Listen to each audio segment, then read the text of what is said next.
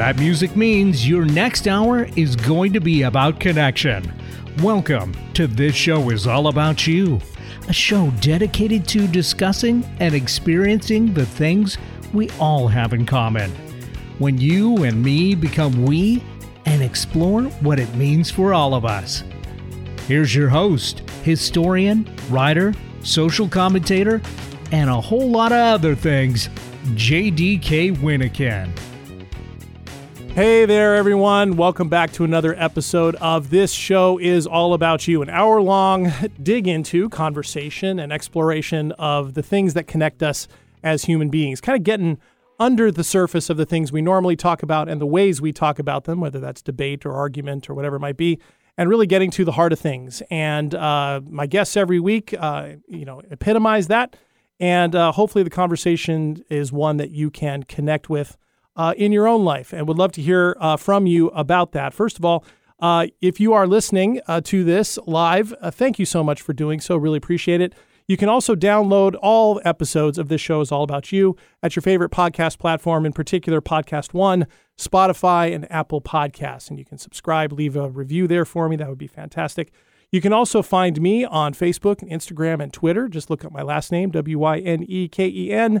And you can also check out my website, wordsbyjdk.com, that features a lot of my writing as well as uh, episodes of this show to listen to and follow up posts uh, from each episode uh, to learn a little more because even though we have an hour, I've learned that the conversation never quite fits into an hour. So, uh, and this week, I'm uh, very excited to welcome a longtime friend of mine uh, and collaborator academically, things like that, Dr. Kevin Simpson, who I will introduce uh, more formally at the other end of the news. But Kevin, great to see you here on Zoom. You're zooming in from your home in Arkansas. And uh, right. yeah, good to see you. Thanks for being here. Yeah, so good to see you. I know it's been a long time, but Yeah. uh, I'm looking forward to the next hour. Yeah, absolutely. Me too. So thanks for joining us. And uh, uh, I will say at this point, Kevin is a professor of psychology at John Brown University in Arkansas and has just finished his academic year uh, and graduated and graduated his uh, graduated his high school son uh, from high school. So it's a big moment in the Oh, Simpson family. College. Yeah. Oh, college. Am I that College, far yeah. behind? We're launching that boy. Oh my goodness. Okay, that Yeah. then it has been a long time, Kevin. All right. It has. That's right. anyway, let's uh, let's uh, go ahead and jump into uh, today's conversation. But first, as always, let's check out the news of the week in the segment I call "What in the World Should We Be Talking About."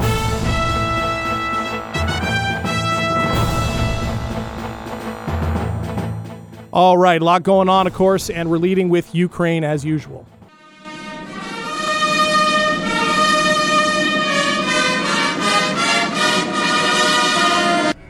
с такими чувствами подлинного патриотизма поднимались за отечество ополченцы Минина и Пожарского, шли в атаку на Бородинском поле, бились с врагом под Москвой и Ленинградом, Киевом и Минском, Сталинградом и Курском, Севастополем и Харьковом.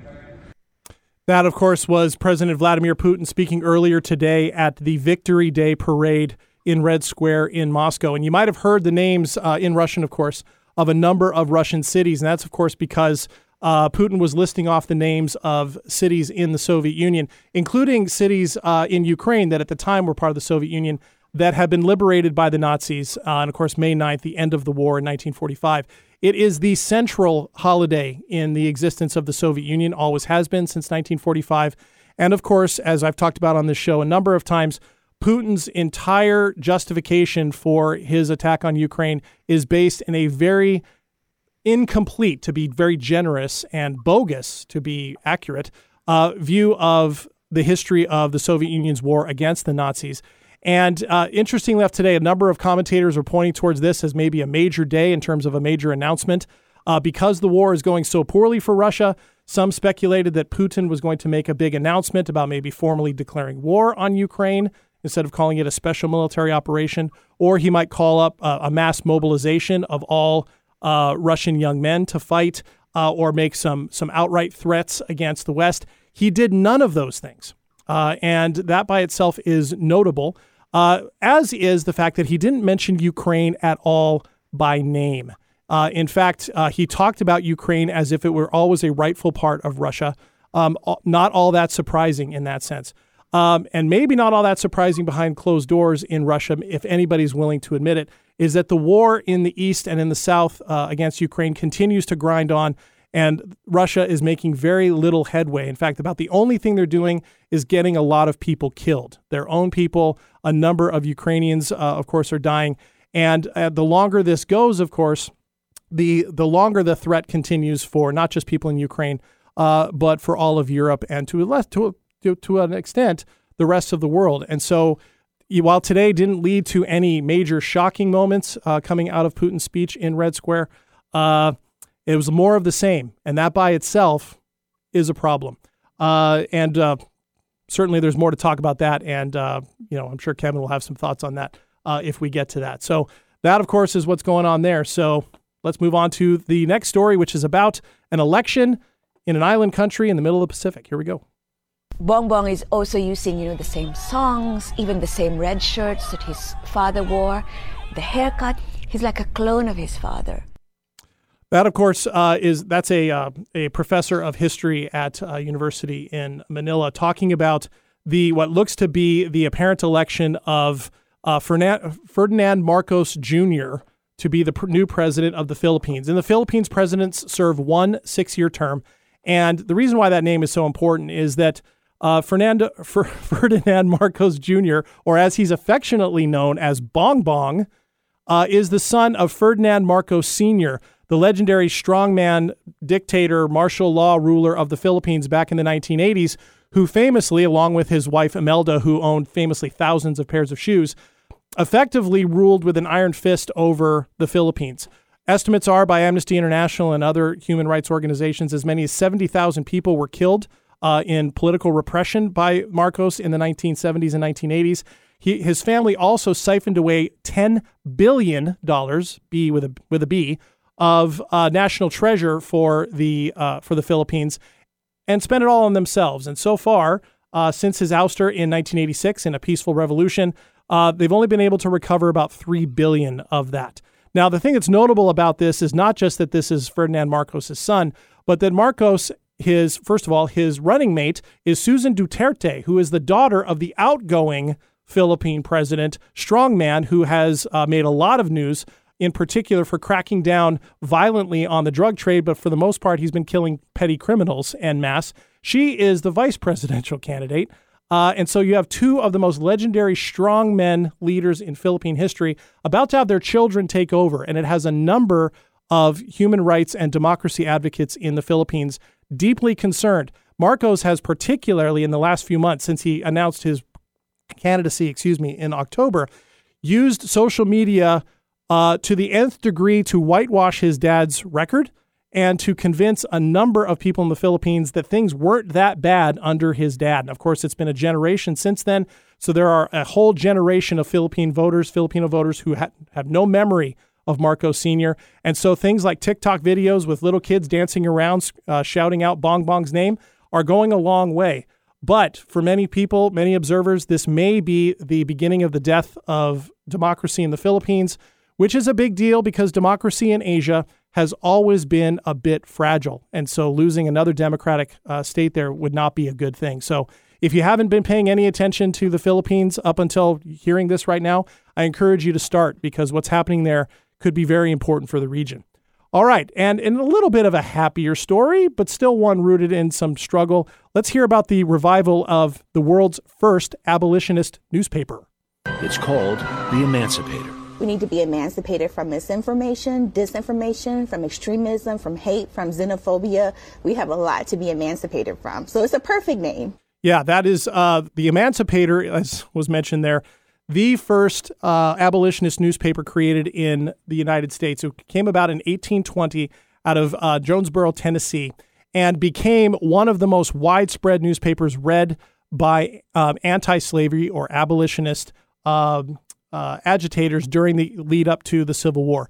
It published a number of pieces uh, by some of the leading abolitionists of the time, including Frederick Douglass, and uh, has been famous ever since among historians for being a really important voice for those uh, against slavery. Now, it's been revived as part of an effort out of Boston University, out of their communications school, to effectively recast the Emancipator in a new role to really address and agitate, like it once did against slavery, against a number of racial uh, issues in this country today. It's being run by a couple of uh, professors at uh, Boston University and uh, is going to have the backing of the Boston Globe. And so it's worth keeping in mind that this is a, probably a name you're going to see a little bit more of. And it is meant to be a place where a lot of voices um, of talking about these issues will come together to talk about how society can really confront uh, issues of race, uh, move beyond them, uh, connect through them, uh, and more. And so it's just a really interesting moment, I think, to see a his old historical name get brought back in a new way. So that will be worth uh, paying attention to. All right. So um, now on to just a couple pieces of good news. Okay, uh, just two pieces.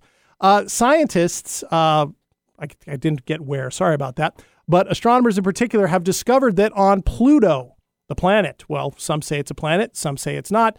Uh, on Pluto, there are gigantic ice volcanoes. And these ice volcanoes have water deep underneath, and that these volcanoes are constantly erupting. Back in 2020, scientists discovered that there is water on Pluto, but now apparently there are ice volcanoes, which is just like something out of a cool movie somehow. Um, and of course, we should probably care about that. Anywhere where there is water um, on another body in the solar system or elsewhere seems to indicate that maybe there's the possibility of life. Um, and of course, a lot of movies lately about the uh, end of, uh, of, of humanity focus on needing to send human beings to somewhere else where there's water. So Pluto apparently has one, has some water, but here's the problem. Shouldn't we have learned more about Pluto before we kicked them out of the solar system? Is Pluto really going to want to share their water with us after they've been so poorly treated? Uh, you know, it's there's no rule before you judge somebody, you know, maybe learn something more about them. Um, the problem is, too, is they, they've got the upper hand on us because the moon of Titan around Jupiter, which is a gas giant that nobody can go to, Titan, as it turns out, which has always been a place where people have said human beings may be able to go to and may be habitable, turns out their soil is made of some sort of cosmic dust that we can't identify, which means with our luck, if we landed on there, it would just dissolve us the second we got there. Um, so we should probably be uh, a little nicer to Pluto. So as far as I'm concerned, Pluto is now a planet, and Pluto, you are my friend. Okay, so uh, now here's the second piece of good news. This one closer to home. Um, a Nepali man has broken his own world record for the second time in making the most summits of Mount Everest, the world's tallest mountain. His name is Kami Rita Sherpa. And he set the record back in 2018 with 22 successful summits of the world's tallest mountain. And he broke it again twice in 2019 after the last two seasons were canceled because of COVID. He just went out and broke it again. He's now made his 26th climb. Now, uh, Kami's father was also a guide, a well known guide, taking people up the mountain. And so uh, Kami has been doing this since he was a teenager. Uh, 26 summits of one of the most dangerous uh, entities in the world. I hereby name Kami Rita as one of the world's top badasses, just on the basis of that. Um, and who can really argue that? That mountain is strewn with people who have tried to go up there and have not made it. And it begs the question if this guy was this good for this long, why is everybody not hiring him to go up that mountain? Because all I know is if I'm going up that mountain, I'm going with him and I'm not going to worry about a thing because we've got Kami, Kami Rita Sherpa with us anyway. So congratulations to him because you got, you got to know very little phases that guy. All right, and finally, uh, moving into our uh, conversation with Dr. Kevin Simpson today, I got to share with him my favorite story of the week, and I know that's one he'll appreciate. So let's listen to this. Actually, this is about New York.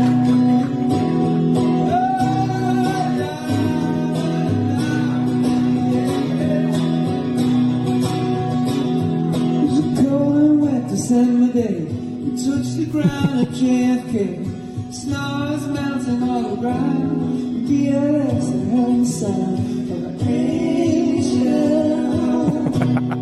Kevin, you recognize those voices?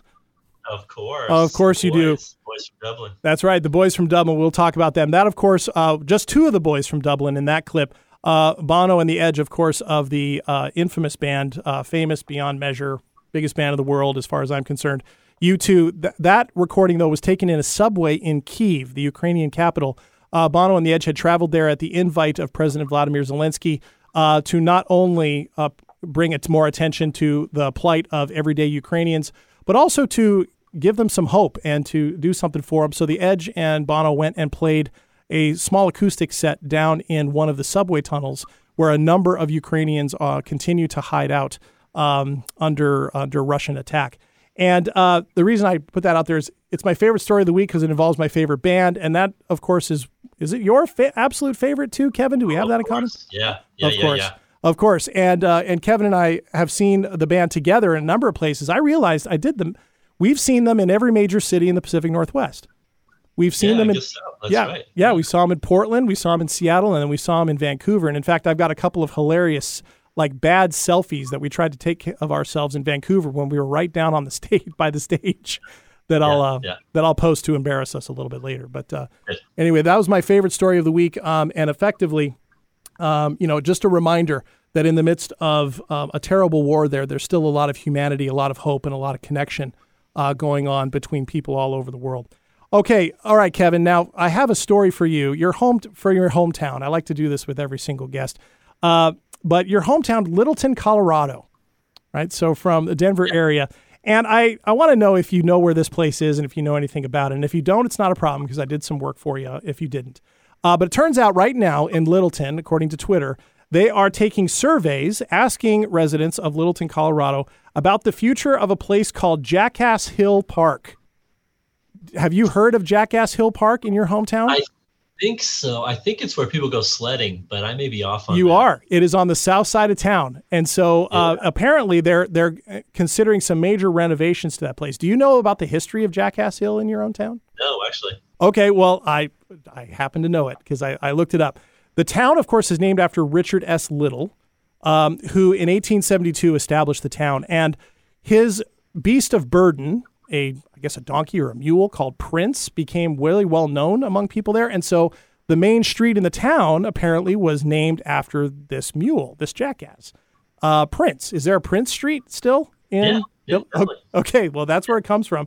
But then, years later, in 1917, 1918, the people in the town thought it'd be a great idea. They could make a lot of money by breeding mules that they could then sell to the U.S. Army in fighting World War One.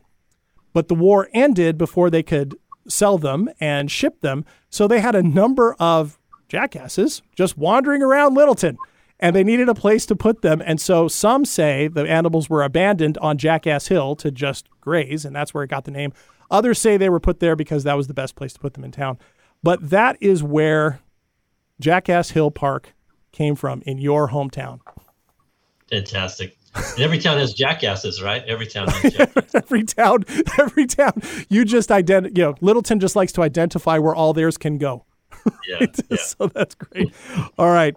Okay. Well, uh, that is Dr. Kevin Simpson, a longtime friend of mine and uh, really incredible scholar and incredible human being. And it's now time to to introduce him. And so, Kevin, I want to take a little bit of time and um, just read an introduction, okay, for you that will cover some of this stuff. And of course, we'll come back to a lot of this. As I mentioned, Kevin is professor of psychology at John Brown University uh, out in Arkansas. And uh, he completed his PhD in counseling psychology from the University of Denver. And in 2019, he was a Fulbright Scholar to the Slovak Republic. And there he taught uh, graduate courses in sports psychology and psychology of the Holocaust at, is it Comenius University? Is that, did I say that Yeah. right? Comenius University in Bratislava, the capital. Um, Kevin's also been a research fellow three different times at the United States Holocaust Memorial Museum in Washington, D.C., and a fellow in the 2011 Summer Institute on the Holocaust and Jewish Civilization at Northwest University, Northwestern University. These are pretty prestigious things, by the way. Uh, his academic work has taken him all over Europe to many concentration camps and Holocaust memorial sites in Ukraine, Poland, France, Germany, Austria, and the former Czechoslovakia. He's also been visiting professor to two study abroad programs, one in London, one in Vienna. Uh, and uh, in the latter one, he taught on the genocidal uh, legacy of National Socialism in Austria. Uh, in 2016, uh, Kevin published a book that brings together, man, in a lot of ways, Kevin, like a lot of your personal passions, uh, your deepest beliefs, and this interest in the Holocaust. A book on soccer under Nazism and in the Holocaust called Soccer Under the Swastika. And uh, that is really a collection of a lot of firsthand accounts of uh, Holocaust survivors and their experience of what soccer was like for them, important to them, uh, what it represented for them during the Second World War uh, and after. And it's had an updated edition, which I just found out, which I'm excited to take a look at in uh, 2020. And uh, man, Kevin, that covers quite a bit. Um, so welcome to the show, man. Thank you. Yeah, you know what? That to be really direct on this, um, that's a door that you opened because of those conversations we'd have uh, in your office, just talking about the intersection between history and psychology. And so um, mm-hmm. that encouragement, um, those fellowships, all of that um, started from that place. So I, I, I, owe a debt of gratitude to you. And you, you might have noticed that you're mentioning the the, the acknowledgments of that mm-hmm. of those books, both those books. And mm-hmm. so uh, that really just kind of set me on way. It was really a mid-career kind of discovery.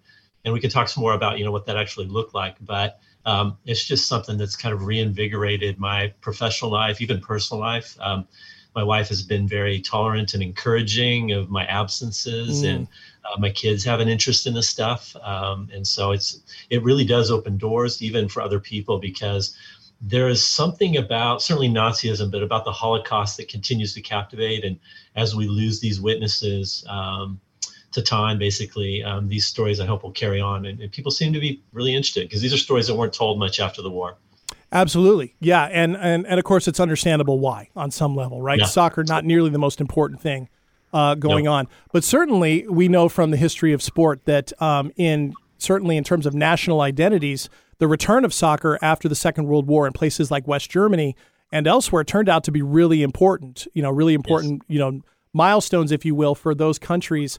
Kind of, I guess you could, for lack of a better term, re entering uh, the community of nations. I mean, it's it's played yeah, quite a role. Certainly for Germany, yeah. Yeah, certainly um, for Germany. A way to re- reunite. Um, certainly, sport does that. Mm-hmm. Um, even going, you know, decades forward, when you consider what happened with rugby in South Africa after Mandela's released. Yeah. Um, these are very powerful stories. Um, soccer, even during the war, was a way certainly to divide, but also to to reunify people. Mm-hmm.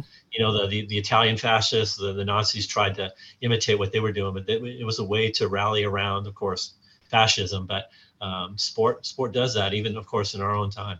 Yeah, absolutely, and you know, and and, and even I was in, I was inspired by the book. Of you know, I, I was fortunate that I got to hear a lot about it while you were you know putting it together, and I think I read a couple of couple of excerpt drafts and things like that, and which was really cool. Uh, but uh, you know, in my own novel that I'm I'm trying to get published now, I actually uh, talk about a couple of uh, players from that era. It's an alternate history novel, but a couple of players yeah. from that era that I was introduced to in your book. So we'll uh, oh, have to talk more about that. I'll send those to you when I when I'm thinking about it. Yeah. So it's. I'm sure one of the first things that when when people hear that you wrote a book called Soccer Under the Swastika, one of the first questions is how did you bring those two together?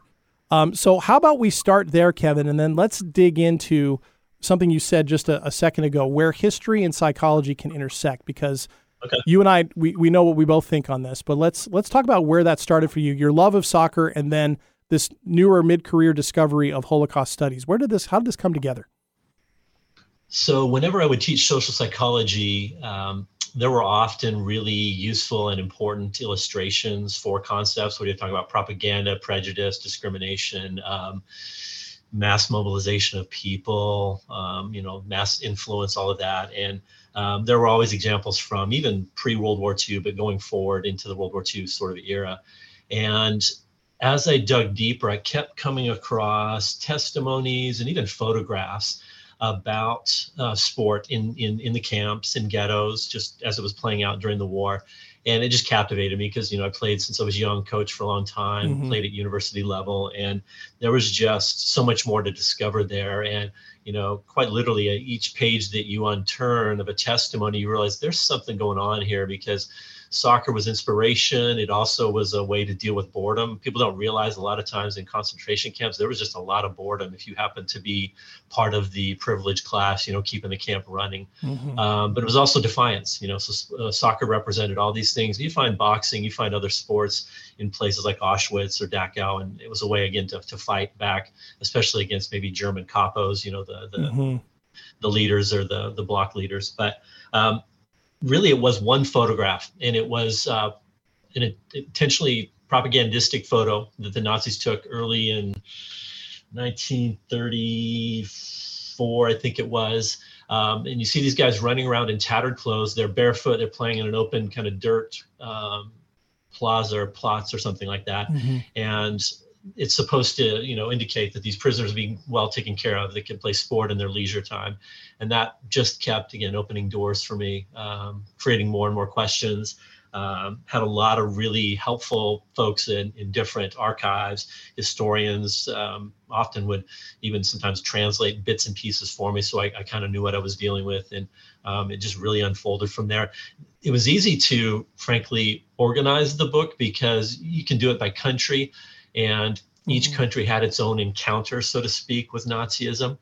And it played out in, in very particular ways. So the harshest, of course, was in Ukraine. Yeah. Um, there, there's a, there's stories there. Some of them are apocryphal or even mythological, but um, stories again of, of the local Ukrainians playing Nazi teams or Allied teams, and, and these were really important matches. Um, and in fact, when I had a chance to go to Kiev when I was in Slovakia, I went to um, the stadium, which is semi-memorialized now uh, where they played some of these matches. So th- this stuff is still there. People know the stories. If they live in these neighborhoods by these places, they know these stories that their their grandparents told them.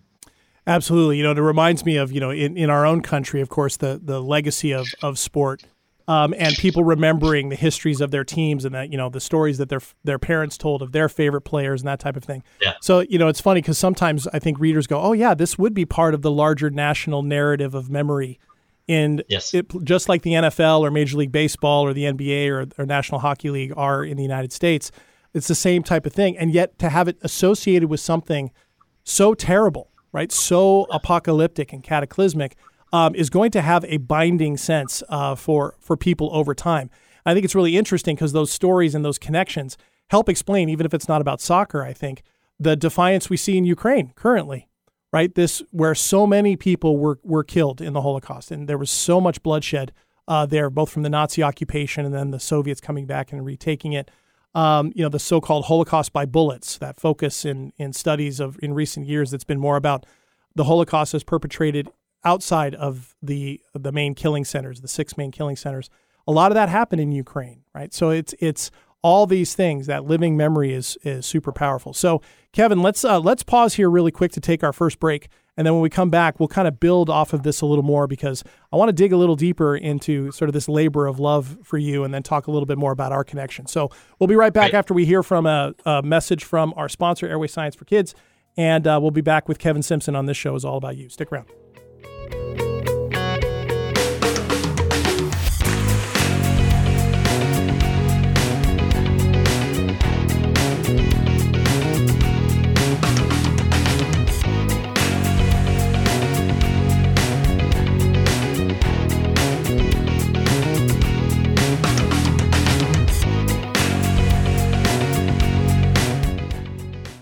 Kids never have trouble dreaming about their future.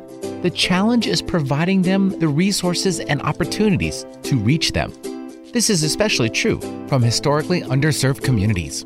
Fortunately, there's an organization that can help those dreams become reality.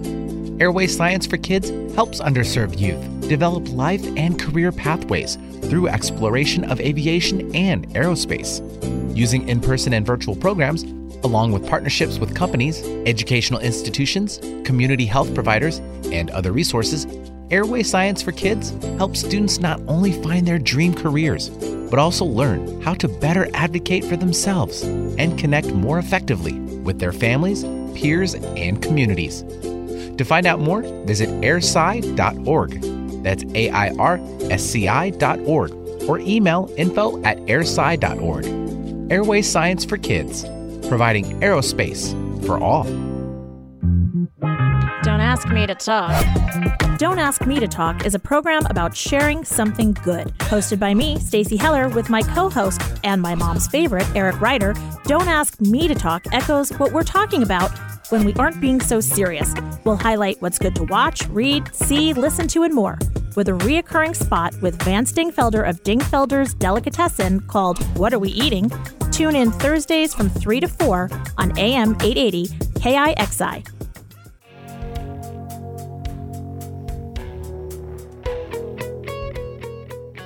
Hey, welcome back, everybody, to this show is all about you. I am JDK Wyneken, your host, here with Dr. Kevin Simpson, author of the book soccer under the swastika. Um, but he's so much more than just that. So, th- Kevin, thanks for again for being here. And uh, we were talking before the break uh, about sort of where all this came from for you. Uh, this uh, discovery, mid-career discovery of Holocaust studies coming out of psychology, and it's one of the one of the things that you and I uh, first connected on as friends and, and colleagues back in my old academia days.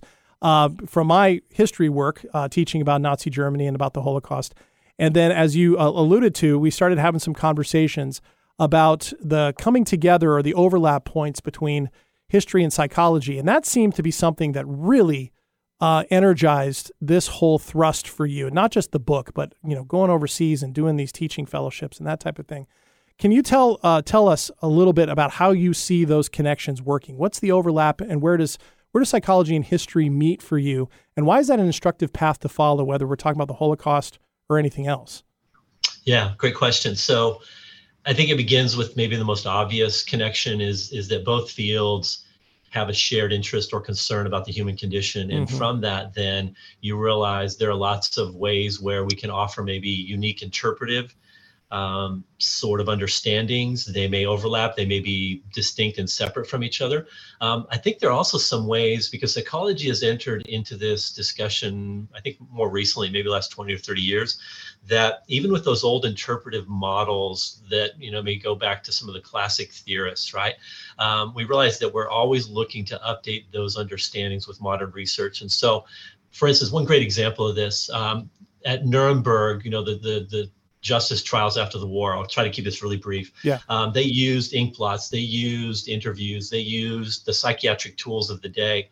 And it was again in the 1980s that they revisited that in the 90s and they realized some of those old interpretations were way off, they were wrong. And so modern psychology, I think, allows us to certainly update, improve, better our understanding. Um, I discovered this maybe four or five years into teaching the Holocaust. There was a psychologist in the University of Illinois named Rosen who went over before basically the war is over and starts interviewing people. So he's he's coming up face to face with trauma. He's coming face to face with grief and loss. Of course, so many couldn't even understand and articulate it, but he's there, and it, it's it's about collecting data but it's not just about that because as, as, a, as a Jewish psychologist in that day, um, he sees a human need that he's trying to address. So for me, this idea of this shared passion or concern for the human condition is, is a big part of it. Um, both fields are really interested in motivations, intentions. Mm-hmm. We may land at different places on that, but mm-hmm. We saw this in our friendship as it blossomed and, and first developed and blossomed.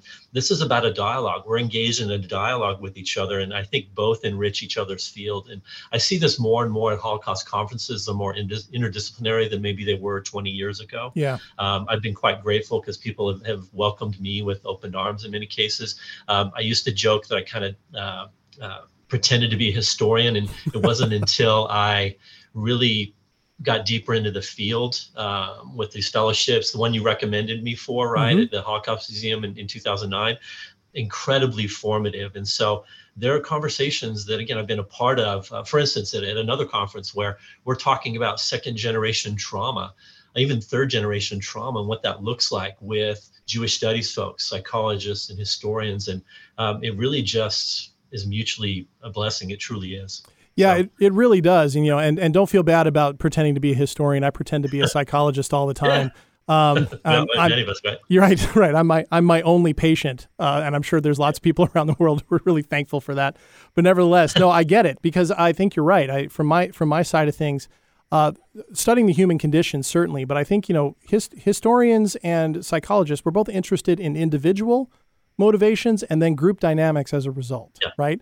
And the effect sure. of group dynamics on individuals and what that does to everything from ideas to, for me, it was sort of memory of the past. It's one reason I'm so fascinated yes. and I keep hitting on what Putin is doing in Ukraine. Yes. So many of those, and they cross over quite a bit. And and I some of my more rewarding times uh, in our in our academic collaborations when we presented papers at conferences where a lot of people were really genuinely intrigued by what we were doing, and it seemed like the most natural thing for you and I. Maybe yes. Yeah, maybe because it was born out of conversations over lunch or conversations yes. over dinner or um, you know, walking around on a soccer field, you know, watching watching your then young son, you know, kick the ball around. you know, maybe it's for that reason, but, but nevertheless, it seems to me it's always been a, a real big area for healthy collaboration and mutual exploration. Um, yeah, it's big. Yeah, and I, I I I mentioned the you mentioned the Holocaust Memorial Museum fellowships. I I had done one of those I think the year before uh, that one of those teaching fellowships and had recommended yeah. you for one, and then.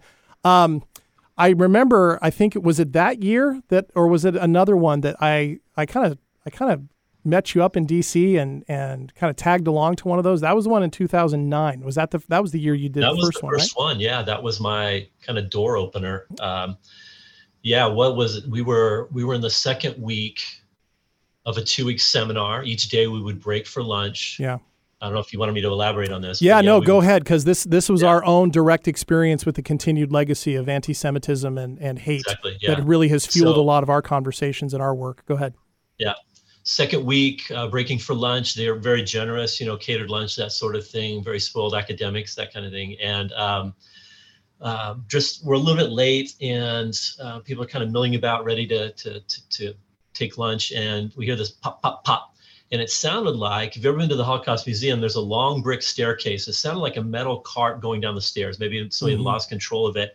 But the folks who were in public safety or criminal justice, they knew immediately what was going on, and they moved quickly to the door to secure it. Um, and then within you know a few seconds, we realized, okay, there's been a shooting. Something's going on out there. Yeah. Um, you hear people screaming. Um, you hear people running about. Bizarrely enough, among many bizarre things, uh, people are trying to actually get in the room, and, and it's it's essentially on lockdown. Uh, mm-hmm. we're quickly instructed, you know, to huddle under desks, and we realize this this is going very badly. And um, eventually, they, they they clear the room, they clear the museum. Uh, we later find out that a white supremacist had stopped his car on the busy street in front of the museum, um, came to the door in a long trench overcoat. Um, and as a, one of the museum guards opened the door to let him in, he pulls a gun and, and shoots him down right there on the side. And uh, we quickly learn that the man, whose name's Stephen Johns, um, was the same gentleman who had checked us in each morning as we yeah. come in, you know, 7:30 or 8. So um, we we knew we knew him a little bit and had you know brief conversations. But uh, when you go to the museum now, uh, very very close to the front, there's a, a memorial plaque for him. But uh, uh, the, the, the consequences of hate uh, were not lost on, on on that moment. And what was even remarkable, even more remarkable, I think, is that just two days later the museum reopens and uh, people basically can't get in because they realize the importance of this place and, and what mm-hmm. it stands for, both in memorializing history but also carrying forward. So these are issues that are obviously still with us. And in fact, since that time, anti-Semitism has has only gotten on the rise. Yeah, it has, and you know, it's and it it's probably not something that we can connect back directly to that incident. A number of people listening may remember that upon hearing Kevin say that. And uh, and the and the man who did that, an 88 year old man, as it turned out, died in custody, so he never went on trial uh, for that. Yeah. Uh, and I know that the the Holocaust Museum and the Center for Advanced Holocaust Studies memorialized uh, uh, Stephen Johns in a number of different ways. I think there's there's scholarships in his name, that type of thing. But I remember that being not besides once you and I got past the sort of the personal fear of that, right? To, to really encounter that ourselves when you study it academically, it's one thing. You never expect to necessarily confront the same type of hate that you've been studying the effects of in, in many past years right directly. Um, I remember that was a that was a huge moment I think for you and me too personally, not just individually, but as friends. It's something that I know we haven't talked about it too often, but it's almost like I've I've always remembered it as like we we understood on a visceral level more so than we would have otherwise the stakes of this type of work and the reason why continuing to talk about and study the Holocaust and advocate about lessons about it continues to be important. It seems so obvious now in light of the last handful of years, you know, as Holocaust denial has gone up and things like that, that this should be that this should be something that's a given. Uh, but this is a real battle, isn't it? This this uh, this battle to continue to teach about the lessons of the Holocaust and apply them to today. No better example than what we dealt with that day. Yeah, very much so. And the revisionism that we hear coming out of Moscow is just one more example of this, right? Mm-hmm. In fact, early on in the war, you'll remember that some of the uh, early Russian shelling um, landed near Babi Yar, yeah. Uh, where I think one of the where the television towers are. And uh, again, just another insult uh, to the to the dire situation there. Uh, we, we hear stories also of Holocaust survivors not being able to get out. And so Mhm. this is a history, yes, it's still with us, but it, it's one that's going to carry forward simply because, um, as they call it, the longest hatred, it, it's not going away. Um, and unless we fight back against it, uh, that was one of the other motivations for me for writing this book and why I continue to teach this class. Mhm. I'm, I'm so grateful my students are interested in this because this could be, this could feel like we're talking about, you know, the Middle Ages or something. Um, Right. It seems remote to them, but um, I'm so grateful for their interest. And we, we, we begin early on in the course, you know, the first month talking about why this matters. Um, and anti-Semitism is situated right at the center of that. Yeah. Have you found? Yeah. Have you found over the last you know however many years an increase in interest in this? Has it has it gone up? Yeah. And we live in an interesting part of the country, right? With, I mean, regrettably, I, I could take you to uh, parts of our, our town. This is isolated, but you, you'll see a Confederate flag flying every once in a while. Um, Mhm. it, it angers me every time I see it. Um, but there are these vestiges of that that old South that um, give us plenty of reason to to to make that connection between all sorts of hate, right? Yeah. Um, and, and what we see now going on in other parts of the world, synagogues being attacked and, and so on.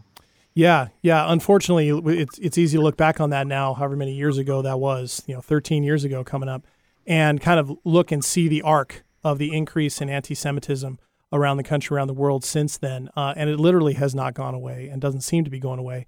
I I do wonder, um, you know, this about the psychological elements and historical elements of how World War II is being used and talked about uh, in this war uh, in in Ukraine. You know, certainly Yeah. because you know, as as Zelensky said today, as a response to Putin's Victory Day uh, parade speech, uh, said, you know, uh, Ukrainians fought the Nazis too, right? and, and and we we beat them too, right?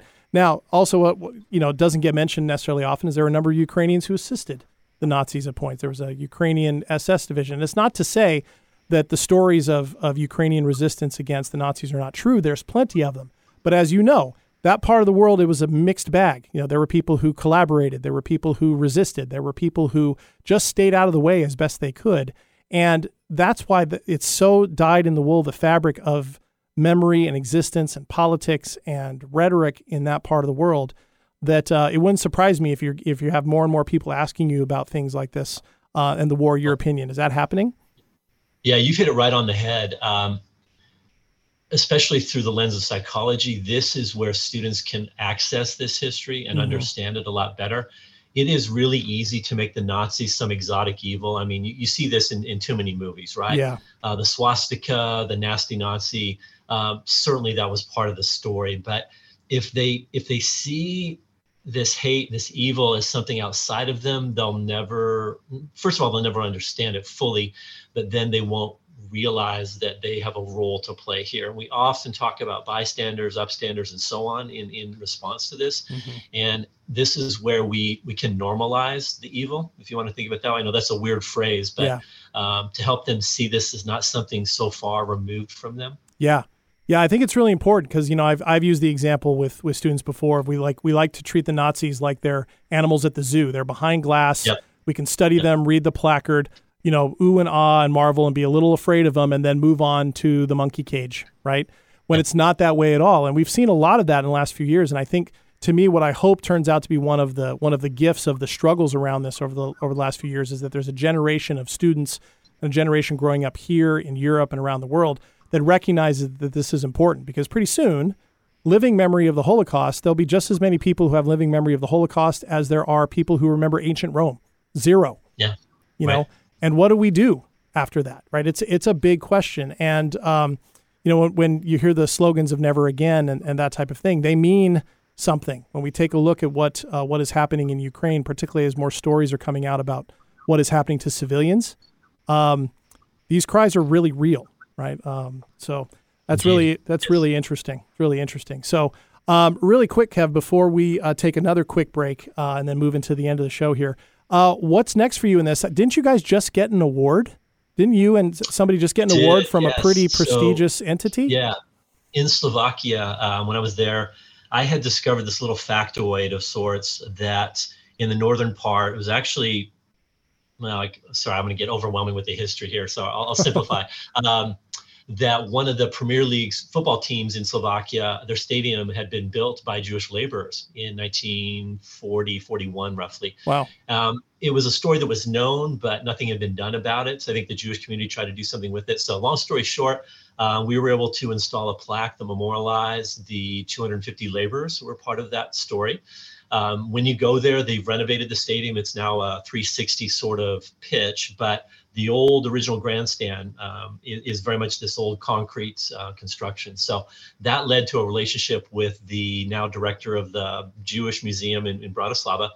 And then he did an exhibit on a Jewish um, coach who ended up coaching the Austrian national team, very well known, actually. My Fulbright director, bizarrely enough, um, her dad had been coached by this guy back in the day. So uh, these two projects, the memorial plaque and then this exhibit um, for this this uh, footballer coach named Stasny, um, that led to the recognition, the honorary uh, memorial. Uh, it's called the Julius Hirsch Honorary Prize for people outside of Germany. That's what they call it. Mm-hmm. Um, and so yeah, we we got the news in November. Just three weeks later, they flew us uh, to Frankfurt for the ceremony, and it was it was probably my high, career highlight for sure. I bet. Went to a football match. It was oh it was goodness. glorious. So that was, um, that was the German Football Federation giving that to you. Yeah, correct? yeah, like you know the NFL equivalent over there. This, yeah. this is the biggest sporting organization. So yeah, that feels a little braggy. I don't mean it that way, but we we're going to continue the work. We got a small monetary prize uh, for more educational outreach. So we're we're actually working on the next project. I'll, i might go there over the winter and, and consult some more. So nice. very gratifying and, and humbling a bit because. Um, this this tells us that the, the a lot of people are paying attention. Yeah, absolutely, which is which is a good thing. And we'll we'll discuss off the air why I yeah. didn't get an invite to go on that trip with you. Um, but that, uh, there was probably nothing you had to say about that. But anyway, um, all right. Well, congratulations on that. That's massive, right? Just the fact that your work has led to active commemoration uh, and has been recognized uh, in that part of the world by such an important entity, one of the biggest sports organizations in the world uh, yeah, no wonder that feels like a major feather in your cap because it is.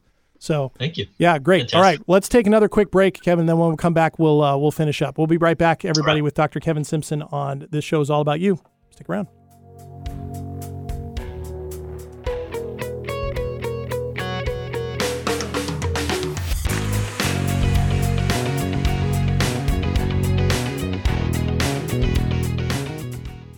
Kids never have trouble dreaming about their future. The challenge is providing them the resources and opportunities to reach them.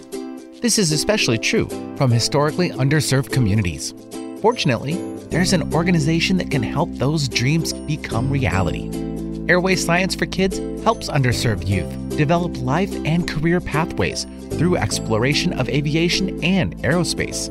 Using in person and virtual programs, along with partnerships with companies, educational institutions, community health providers, and other resources, Airway Science for Kids helps students not only find their dream careers, but also learn how to better advocate for themselves and connect more effectively with their families, peers, and communities. To find out more, visit airsci.org. That's A I R S C I.org or email info at airsci.org. Airway Science for Kids providing aerospace for all.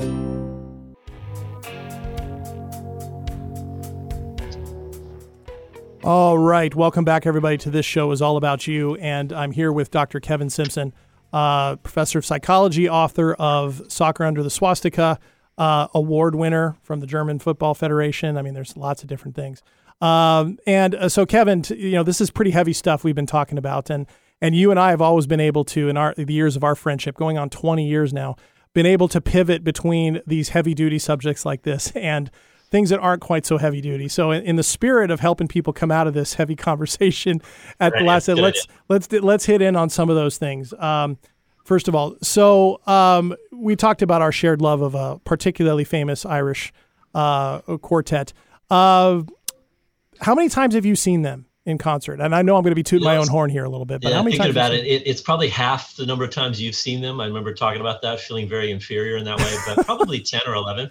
Okay, yeah. And three or four of them in the last four years. Yeah. Uh, so yeah, yeah, yeah, 10 or 11. Yeah, my- I missed. I missed the 360 tour, which was, you know, a spectacle on spectacle. Yeah, oh, yeah. Um, always regret that. Here's here's another little nugget. I don't know if I ever told you this, but the Red Rocks tour or the Red Rocks show way Yeah. back in '83. Uh-huh. This will date me certainly, but I don't care. um, I had high school buddies who went to that because it was in Denver. That's actually That's where I graduated. Uh, we had our graduation ceremony at Red Rocks, and I always regret not going to that show. I think I had a chance, but I never went. Um, Why did you say regret. no? Why did you say no? I don't know. Don't know. Uh, maybe 16 and stupid. Ah, that's all right. you know, 50 something and stupid. It ha- it happens. Well, my that was the first tour that I I saw them on. That was my first concert. I was 10 years old. I saw them at the Los Angeles Sports Arena on that war tour. I think Red the Red Rock show was just a few weeks later, and I have not missed a tour since then. Uh, and so yeah, I'm up to 33 now. Uh, it, it's it's uh it's an illness, but you know what? If it's uh Yeah, yeah, and and real and really quickly, I mean, I I think I know the answer to this, but um, certainly that's a band that has very similar kind of shared global awareness and, and advocacy and things like that around things that I know you care about and things that I care about. Anything you want to say on that?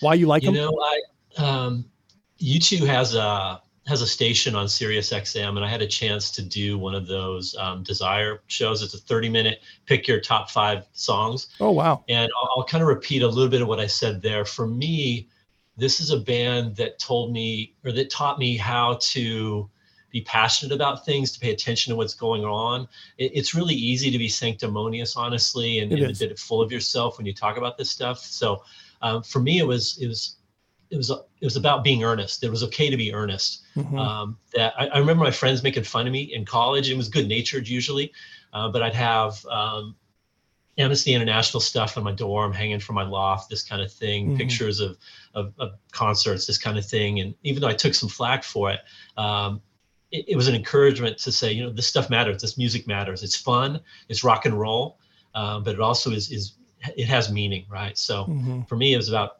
being earnest, caring about the world, paying attention, Yeah. that kind of thing. Yeah, they, they always seem to talk about things that mattered. You know, they the songs they sang sounded different, uh, different types of lyrics, and they ta- they talked about things in ways that I just related to, um, emotionally and intellectually when even as a teenager. So a real similar thing for me there. So, and I got to say, some of my favorite memories are um, of of my life are going to those shows with you because there's nothing better than going to a show with a band that you love um, than doing it with somebody who loves them just as much and knows them just as much. And I think that show in Vancouver, where we were about five feet away from the stage, uh, will be a will be a lifelong uh, favorite memory of that. mine. Yeah, it was good yeah. stuff. So here's a here's a little bookmark, JD. Okay. Um, sometime in the next probably two year window, I'm going to teach um, a course on psycho uh, on U2 and faith for our honors college. So Oh. you'll be getting a call, um, guest lecture kind of thing. So that's that's in the works. I know a lot of faculty have done these classes over the U.S. You know, across the U.S. and in Ireland, I'm sure. Oh my goodness. A little, a little bookmark there. Oh, that's you just made me really happy. Make sure you give me a whole day to myself because that's what's going to come. That's what's going to cover. You would have All it. right. Okay, man. Let's let's wrap up with a quick speed round. Okay, of some quick questions. So, uh, you ready? Just answer Yep. right off the top of your head, and I'll I'll I'll make these links available to these things on wordsbyjdk.com la- later this week. What's uh what's a book you've read that you think everybody should read? Man's Search for Meaning by Viktor Frankl. Oh, yeah. Um, Yeah. psychiatrist Viennese who was caught up in the war, um, but also developed an existential therapy uh, that psychology still uses. So, Okay. Man's Search for Meaning. Yep, I got even less time than I thought, so we got to keep moving. Um, what's what's a movie or television show that stops your channel surfing in its tracks? Uh, that would be the Sherlock reboot, the one with Benedict Cumberbatch, the BBC one. Yeah, sure. that's a good one. Yep. Uh, favorite food that you can't resist eating, no matter when it's offered. Probably brick oven pizza, Oh, pepperoni or no? uh, pepperoni for sure. Absolutely. Okay. And then this one's a curveball. Why is my team Tottenham better than your team Manchester United? Because our players are rubbish. We're owned by two Americans who don't know what the heck they're doing, and we need a proper manager. okay. Those are all Tottenham good be my reasons. Number two team, by the way. Uh, If I had to go with a, a London team, that would be them. Sure. Well, we'll let you on that bandwagon, my friend, just because you know Yeah. me and that's how it works. So, Kevin, thank you so much for uh, taking this time. I know we're going to want to bring you back, um, and I'll have a follow up on wordsbyjdk.com. And thanks so much for uh, coming out and spending this time with us. Appreciate it. Yeah, thank you for the invite. Yeah, good to see you, buddy. Okay. Thank you to all of you listening to this episode of This Show is All About You. Just a couple quick thank yous. This Show is All About You is produced and distributed by Hubbard Radio Seattle. Eric Ryder is the in studio producer, editor, and mix master. Show is made possible by the generous sponsorship of Airway Science for Kids. Check them out at airsci.org.